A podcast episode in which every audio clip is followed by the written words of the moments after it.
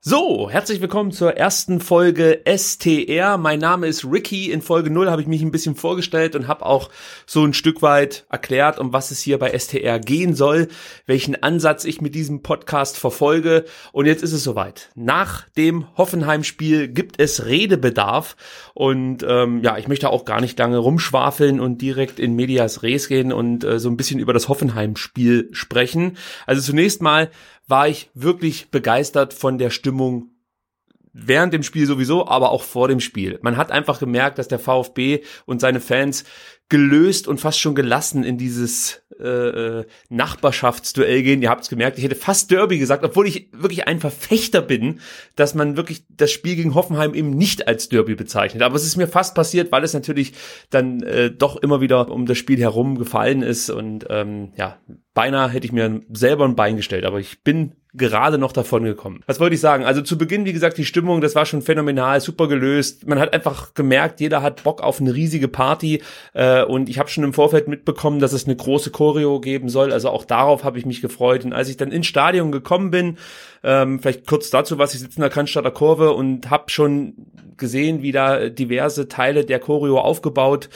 äh, wurden und auch schon waren, da war es wirklich nochmal so ein ganz besonderer Moment. Ich kann es einfach nur so sagen, ich habe so, ich habe ich, ich hab einfach gemerkt, heute, das ist ein besonderer Tag. Ich weiß nicht warum und vielleicht wurde das auch nicht über die Fernsehbilder vermittelt, aber ich glaube, im Stadion ging es jedem so. Man hat ab der ersten Sekunde, ab dem Moment, in dem man das Stadion betreten hat, gemerkt, heute ist ein besonderer Tag. Und so war es dann auch. Vielleicht noch kurz was zur Choreo an sich. Respekt an die Jungs äh, von Kommando Cannstatt und ich glaube, man hat da insgesamt auch mit dem Schwabensturm und ähm, äh, anderen Ultragruppierungen zusammengearbeitet, äh, um diese Choreo auf die Beine zu stellen. Das war großes Kino, also äh, Gänsehaut pur. Und ich muss ganz ehrlich sagen, ich hatte sogar eine kleine Träne im Auge. Als die Choreo äh, äh losging und die Musik ertönte und dann eben die, die komplette Choreo ausgepackt wurde, das war schon ein sehr, sehr geiler Moment. Also ähm, ja, und ein Stück weit muss man halt auch wirklich stolz auf so eine Fanszene sein. Man sieht halt bei anderen Vereinen, was da so abgeht. Damit meine ich jetzt nicht verärgerte Hamburg-Fans oder so, sondern damit meine ich halt eben äh, den VfL Wolfsburg, auch Hoffenheim, Leipzig. Wenn man sieht, was da so von den Fans kommt, nämlich relativ wenig, einfach nur Lust auf Erfolg und sobald dieser Erfolg nicht da ist, wird äh, dem Verein der Rücken gekehrt. Das ist beim VfB nicht so. Hier sind die die Fans immer da und das Stadion ist eigentlich auch immer voll und das ist für mich wirklich absolut herausragend, was da los ist, äh, äh, Woche für Woche und auch in den Zeiten, wo es nicht so gut lief und auch in der zweiten Liga, wo es nicht immer gut lief. Also nochmal Shoutouts gehen raus an die ganzen Ultras und natürlich alle Fans, die regelmäßig ins Stadion gehen und auch die, die vorm Fernseher sitzen, die gehören genauso mit dazu. Nicht jeder kann sich das leisten, nicht jeder hat die Möglichkeit, am Wochenende nach Stuttgart zu fahren. Von daher ist es scheißegal, wo er den Club unterstützt. Ich finde das immer hervorragend, wenn man seinem Verein auch ähm, ja, an nicht so guten Tagen zur Seite steht. So, jetzt aber zum Spiel. Da hat man gleich zu Beginn gemerkt, dass die Hoffenheimer hier äh, richtig Bock haben auf geilen Kick. Die haben ziemlich viel Gas gegeben in den ersten 15 bis 20 Minuten. Und was mir da aufgefallen ist, war, wie wichtig Holger Bartstuber ist. Das ist jetzt hier nicht irgendwie Breaking News. Wir wissen, wie gut Bartstuber spielen kann und äh, was er für eine Erfahrung mitbringt. Aber es gab so äh, zu Beginn des Spiels das ein oder andere Mal bedenkliche Fehler von Baumgartel auf der rechten Seite, der sich da ein paar Mal hat überlaufen lassen. Und da war es Holger Bartstuber, da habe ich durch Zufall drauf geachtet, der Baumgartel zunächst unterstützt hat, motiviert hat, aber auch angestachelt hat. Also man hat richtig gemerkt, wie Bartstuber Baumgartel in den Arsch tritt und sagt, Junge, wach auf! Nimm den Kampf an, beiß dich rein. Und genau das hat äh, Baumgartel dann auch getan und hat sich so ein Stück weit aus dem Loch kämpfen können, durch das er erstmal gehen musste zu Beginn des Spiels. Also das war für mich eine ganz, ganz spielentscheidende Szene von Holger Bartstuber, wie er da wirklich seine Abwehr motiviert und die Jungs absolut wach hält. Also das war wirklich herausragend. Wir haben ein bisschen Glück gehabt. Kramaric hat eine Riesenchance. Der Ball ging da so leicht am, am Pfosten vorbei. Das hätte auch schon das 1 zu 0 sein können. Ja, Glück gehört dazu und von daher kann ich auch damit ganz gut leben, wenn äh, der VfB sich da nicht so ein blödes Tor fängt, äh, schon relativ äh, früh. Ein Knackpunkt für mich war die Rupp-Verletzung, die hat, glaub Hoffenheim ein Stück weit geschockt. Dazu möchte ich auch nur ganz kurz was sagen. Es gab danach einige Fans, die äh, ja Lukas Rupp, der sich wirklich schwer verletzt hat, einen Kreuzbandriss äh, erlitten hat, äh, so ein Stück weit fast schon schadenfroh entgegenjubelten. Ich verstehe, dass man einen Hals haben kann auf so einen Spieler wie Lukas Rupp, der wirklich keinen schönen Abgang hier in Stuttgart hatte und das hat er sich selber zuzuschreiben, muss man natürlich auch ganz klar sagen. Aber auf der anderen Seite muss ich halt sagen, äh, das ist halt Fußball. Ja, also du verlässt den Verein Verein, wenn es nicht so läuft, wenn du irgendwo mehr Geld bekommst und jeder, der das nicht versteht, der ähm, macht sich da ein Stück weit was vor. Ich hatte gestern im Stadion auch eine kurze Unterhaltung mit einem Fan, der auch schadenfroh sich geäußert hat in Richtung Lukas Rupp. Und ich habe auch zu ihm gesagt, für mich ist es scheißegal, wer das Trikot trägt des VfBs. Für mich zählt nur Stuttgart. Mir ist es scheißegal, wer dieses Trikot trägt. Jeder von den Spielern, die gestern auf dem Platz standen, denen wir zugejubelt haben und die wir momentan verehren und lieben. Jeder von diesen Spielern hat insgeheim den Wunsch, irgendwann Champions League zu spielen oder bei einem deutlich größeren Club als beim VfB Stuttgart. Das heißt, wenn das richtige Angebot kommt, wird von denen, die gestern auf dem Platz standen, auch keiner mehr das äh, äh, Trikot mit dem Brustring tragen. Das ist einfach die Realität im Fußball. Es gibt Ausnahmen, Christian Gentner ist da mit Sicherheit zu nennen, aber dann hört es auch fast schon auf. Man kann aus meiner Sicht da nicht so zu tun, als, als hätte sich Lukas Rupp unloyal dem VfB Stuttgart gegenüber verhalten. Ähm, es ist einfach das Business. Deswegen, für mich zählt nur der Verein und die Spieler und der Trainer, ähm, wenn die zum Club passen, den Club gut repräsentieren, dann bin ich glücklich. Alles andere ist mir eigentlich egal. Von daher gute Besserung an Lukas Rupp. So eine Verletzung wünscht man niemanden, egal was er hier von Abgang hatte in Stuttgart. So, dann das 1 zu 0 durch Mario Gomez, für den es mich natürlich ganz besonders freut, dass er endlich nach seiner Rückkehr auch mal zu Hause treffen durfte. Das Ding gegen Hertha, das war ja nur ein geführter Gomez-Treffer war dann doch ganz deutlich ein Eigentor. Ja, schön, dass er da trifft und den Fehler, den Stellungsfehler von Akpobuma so ein Stück weit ausnutzen kann, der sich da doch relativ dilettantisch verhalten hat. Äh, und dieses 1 zu 0 hat natürlich dem VfB voll in die Karten gespielt, weil man jetzt weiterhin aus einer sehr, sehr stabilen Defensive ähm, versuchen konnte, zum einen das Ergebnis zu halten und zum anderen natürlich dann auch schnelle Konter zu fahren und vielleicht äh, die Vorentscheidung dann irgendwann zu erzwingen. Es hat eine ganze Weile gedauert. Äh, es gab auch noch die gelb-rote Karte für Askasiba dann in der zweiten Halbzeit. Muss man natürlich an der Stelle vielleicht auch mal kurz sagen, ich verstehe nicht, wie man mit dem ersten Foul nach wenigen Sekunden einen Spieler gleich die gelbe Karte zeigen kann. Wenn es wirklich ein, ein, ein verwarnungswürdiges Foul gewesen wäre, dann würde ich sagen, okay, okay, er will von Anfang an hier Ruhe reinbringen. Aber es war zum einen aus meiner Sicht keine klare gelbe Karte und zum anderen hatte ich auch nicht das Gefühl, dass hier besonders Schaum vorm äh, äh Mund zu erkennen gewesen wäre bei Santiago Ascasiba. Und ähm, also da hat man unnötig Stress in, in, das ganze Spiel reingebracht seitens des Schiedsrichters. Also war ich nicht mehr zufrieden. Äh, Askasiba, der dann noch schön ausrastet beim Abgang vom Spielfeld und die Sky-Kamera halb demoliert äh, und auch den Kabinentrakt, glaube ich, ähm, ja, ich weiß nicht, ob er, ob er ihn zerlegt hat, aber zumindestens wurden einige Einrichtungsgegenstände in Mitleidenschaft gezogen. Aber das zeigt nochmal ähm, vielleicht auch die Einstellung, die so ein Spieler an den Tag legt, wie Santi Askasiba. Für ihn ist das immer ein 90-minütiger Kampf und der endet wirklich dann wahrscheinlich erst nach dem Schlusspfiff, auch wenn er vorher ausgewechselt wird oder vom Platz gestellt wird. Dieser Typ kämpft Fußball. Anders kann man es nicht sagen. So übrigens auch wie der ganze VfB Stuttgart. Ja, Stuttgart hat mit Härte und Kampf dieses Spiel gewonnen aus meiner Sicht. Das war der Grund, warum Hoffenheim hier nichts auf die Reihe bekommen hat. Weil Hoffenheim hat nicht schlecht gespielt, aber sie haben gemerkt, hier ist eine Mannschaft, die sich zu wehren weiß und mit wehren meine ich eben diesen Kampf. Ja, und da wurde dagegen gehalten und eben aus aus wenig dann relativ viel gemacht. Es gab wirklich nur die zwei Chancen von Mario Gomez. Die eine Chance gleich in der ersten Halbzeit nach 25 Minuten, die zum 1 zu 0 geführt hat, dann dieser großartige Konter, der zum 2 zu 0 geführt hat. Das war halt einfach dann die Effektivität, die wir in den letzten Spielen immer an den Tag gelegt haben und hier dann fast nochmal perfektioniert, wirklich mit zwei Chancen so ein Spiel zu gewinnen. Im Endeffekt stand, standest du 90 Minuten unter Druck und musstest alles dagegen werfen. Zum Schluss dann nur noch mit zehn Mann.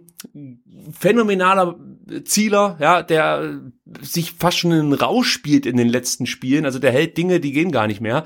Auch da bin ich einfach nur froh, dass man Zieler verpflichten konnte. Ich war am Anfang auch ein bisschen skeptisch, ob, ob er jetzt der Richtige ist, den man da äh, zurückholt aus England, lange keine Spielpraxis äh, sammeln können und dann setzt du den Aufstiegstorwart vor die Tür mehr oder weniger. Ich war sehr, sehr skeptisch, aber Ron Robert Zieler hat bis auf wenige Ausnahmen wirklich eine tolle Saison gespielt. Hut ab und ja, ich bin einfach nur froh, dass letzten Endes äh, der VfB zum einen die Klasse gehalten hat und am Ende jetzt sich noch mit Zusatzpunkten belohnt. Also das war toll. Und danach ja, brachen alle Dämme, also auch bei dem 2 zu 0 war das schon so, dass, dass die ganze Kurve in einem in einem Biermeer fast schon ertrank. Also ich war glaube noch nie so nass nach einem Tor wie nach diesem 2 zu 0. Es ging einfach nur noch ab. Die Stimmung war so phänomenal und es fühlte sich wirklich fast an wie so eine Meisterschaftsfeier. Natürlich war es nicht ganz so extrem wie nach dem Aufstieg in der äh, letzten Spielzeit, aber es, es war einfach nur toll. Ich, ich kann es nur so sagen. Es war einfach nur toll und man muss es erlebt haben. Das kam auch im Fernsehen nicht rüber. Ich habe mir das Spiel später ja auch nochmal im Fernsehen angeschaut. Es kam einfach nicht so an, wie es dann im Stadion war. Fast alle Fans sind noch weit nach dem Schlusspfiff da geblieben. Die Spieler haben ihre Ehrenrunde gedreht. Daniel Ginzek war noch ganz lange vor der Cannstatter Kurve und hat dort Autogrammwünsche erfüllt. Also auch das tolle Geste von Ginzek, der glaube ich auch ein bisschen genervt war von dem Spiel wurde ausgewechselt und ähm, hat zuvor auch nicht allzu viel zeigen können. Da muss auch noch ein bisschen mehr kommen, finde ich, von Daniel Ginzek jetzt. Äh, er ist ein wichtiger Bestandteil des Offensivspiels. Er zieht halt einfach die Aufmerksamkeit der Innenverteidiger auf sich, spielt hier und da einen guten, cleveren Pass, kann den äh, Ball auch mal festmachen, ist noch ein bisschen variabler einsetzbar als zum Beispiel ein Gomez. Klar, den ziehst du nicht zurück ins Mittelfeld. Ginze kann das mal machen, kann mal einen rechts, äh, rechten Mittelfeldspieler geben. Ähm, also das ist natürlich auch eine Qualität, die er einfach hat. Aber ich äh, wünsche mir von Daniel Ginzek noch ein bisschen mehr Galligkeit auf dem Platz, wenn man das überhaupt sagen kann. Wenn das überhaupt im System Korkut vorgesehen ist. Aber insgesamt, ich bin hier nicht zu meckern, sondern einfach nur, um diese Mannschaft abzufeiern, die da gestern auf dem Platz stand. Das war ganz großes Kino. Dann noch kurz was am Rande zu der Aktion der Ultras gegen das bayerische Polizeiaufgabengesetz, das verabschiedet werden soll. Da wollten ja die Jungs vom Schwabensturm, glaube ich, eine Broschüre in der Cannstatter Kurve verteilen, die so ein bisschen einfach erklärt, warum man sich eigentlich gegen dieses äh, geplante Gesetz stellen sollte. Der VfB hat gesagt, nein, das darf nicht verteilt werden. Sie möchten sich da an keine politischen Diskussionen beteiligen. Und danach wurde dann auch hier und da mal von Zensur gesprochen. Das ist natürlich keine Zensur, wenn der Hausherr, also wenn der VfB Stuttgart, der eben das Hausrecht genießt in der Mercedes-Benz Arena, wenn, wenn, wenn die sagen, nee, ihr dürft diese Prospekte bei uns nicht verteilen, dann ist das keine Zensur, sondern dann ist das einfach nur das Recht des Vereins. Das können sie halt machen. Was allerdings dann auf der anderen Seite die Ultras tun können, ist die Broschüre auf dem Weg zum Stadion, äh, vorm Stadion zu verteilen. Das wäre alles möglich gewesen und dementsprechend ist es da keine Zensur. Ich bin absolut auf der Seite der Ultras. Ich bin der Meinung, man sollte sich gegen dieses Gesetz stellen und man sollte auch auf sich aufmerksam machen, wenn man ein Problem damit hat. Man sollte es nicht einfach so durchwinken. Man versucht ja seitens der äh, Regierung dort in Bayern das Ganze schon äh, äh während der WM irgendwie abstimmen zu lassen. Da weiß man natürlich auch, was die Stunde geschlagen hat. Äh, das wird ja immer ganz gerne ausgenutzt benutzt, um unbequeme Gesetze durchzuwinken. Also äh, ich finde schon wichtig, dass man darauf aufmerksam macht. Aber man sollte Verständnis dafür haben, dass der VfB eben nicht möchte, dass solche politische, politischen Statements im Stadion gesetzt werden. Nichtsdestotrotz wurde trotzdem ein Banner ausgerollt, das Klarstellung dazu bezogen hat. Ich bin gespannt, was das für Auswirkungen für zukünftige Choreos haben wird. Also das dürfte wahrscheinlich den Verantwortlichen beim VfB übel aufgestoßen sein. Ich habe es mit einem Schmunzeln hingenommen. Dann komme ich noch zu ein paar Randthemen, die ich ansprechen wollte. Zum einen natürlich die Personalie Borna Sosa. Da wird momentan erzählt, dass er von Dynamo Zagreb nach Stuttgart wechseln soll für angebliche 8 Millionen Euro klingt nach einer Menge Holz für einen Spieler, von dem ich jetzt noch nicht allzu viel gehört habe. Natürlich ist das ein bisschen schwer zu beurteilen. Ich habe jetzt äh, bei The Zone ein Spiel von Dynamo Zagreb gesehen. Da saß Sosa auch nur auf der Bank, äh, also konnte mir da kein richtiges Bild von ihm machen. Natürlich, wenn man so hört, das ist ein junger Spieler mit viel Talent, dann, dann ist man schnell an dem Punkt, dass man sagt, acht Millionen ist gar nicht so viel für ein junges Talent. Äh, aber auf der anderen Seite ist für den VfB Stuttgart acht Millionen immer noch eine Menge Holz. Und äh, was man eben dann so mitbekommt, ist, dass Sosa noch nicht auf dem Niveau ist, dass er einfach Insua ersetzen kann auf der linken Seite. Also jetzt gehen wir davon aus, Insua würde den Vertrag nicht verlängern. Äh, man holt sich Bonasosa, das ist schon ein Ritt auf der Rasierklinge, dann mit so einem jungen Mann da auf der linken Seite in eine neue Saison zu gehen. Meine Idealvorstellung wäre, glaube ich, dass man Sosa verpflichtet für deutlich weniger als acht Millionen Euro, mit Insua verlängert und ähm, ja, Sosa dann langsam an die Startelf ranführt. Ja, also das wäre, glaube ich, etwas, mit dem könnte ich ganz gut leben. In Sua vielleicht noch mal zwei Jahre Vertrag geben oder ein Jahr plus Option oder sowas in der Art und dann eben äh, Sosa langsam an die erste Mannschaft ranführen und gucken, wie er sich entwickelt. Aber acht Millionen ist eine Menge Holz für so einen jungen Kerl, der eben noch nicht die Qualität nachgewiesen hat in einer guten Liga. Ja, die kroatische Liga, da wirst du ja kaum gefordert als Linksverteidiger.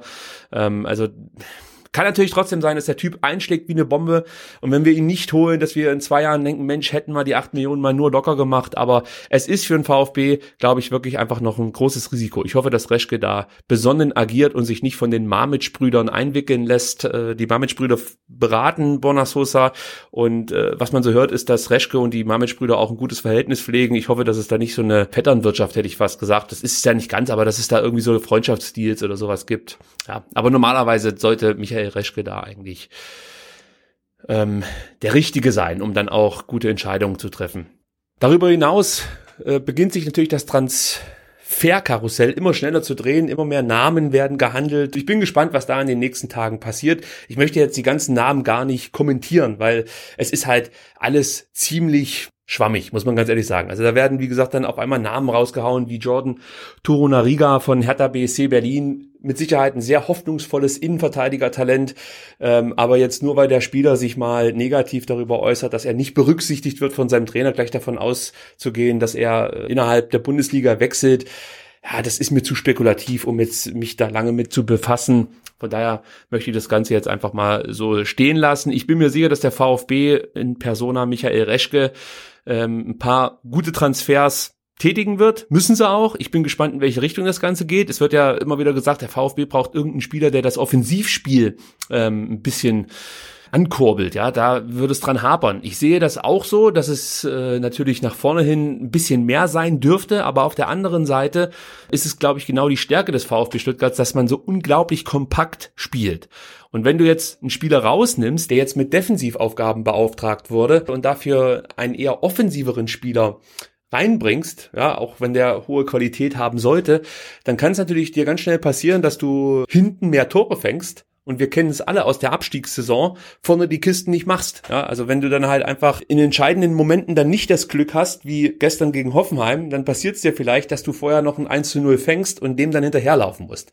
Also von daher wäre ich da vorsichtig mit der Forderung nach mehr Offensivqualität. Ich finde, die Mischung ist momentan richtig gut. Du hast wirklich eine sehr kämpferische Mannschaft da auf dem Platz, die man sagt das immer wieder so fast schon floskelhaft, sehr kompakt steht, aber es ist so. Hier wird Fußball gekämpft, ich bleib bei dieser Aussage.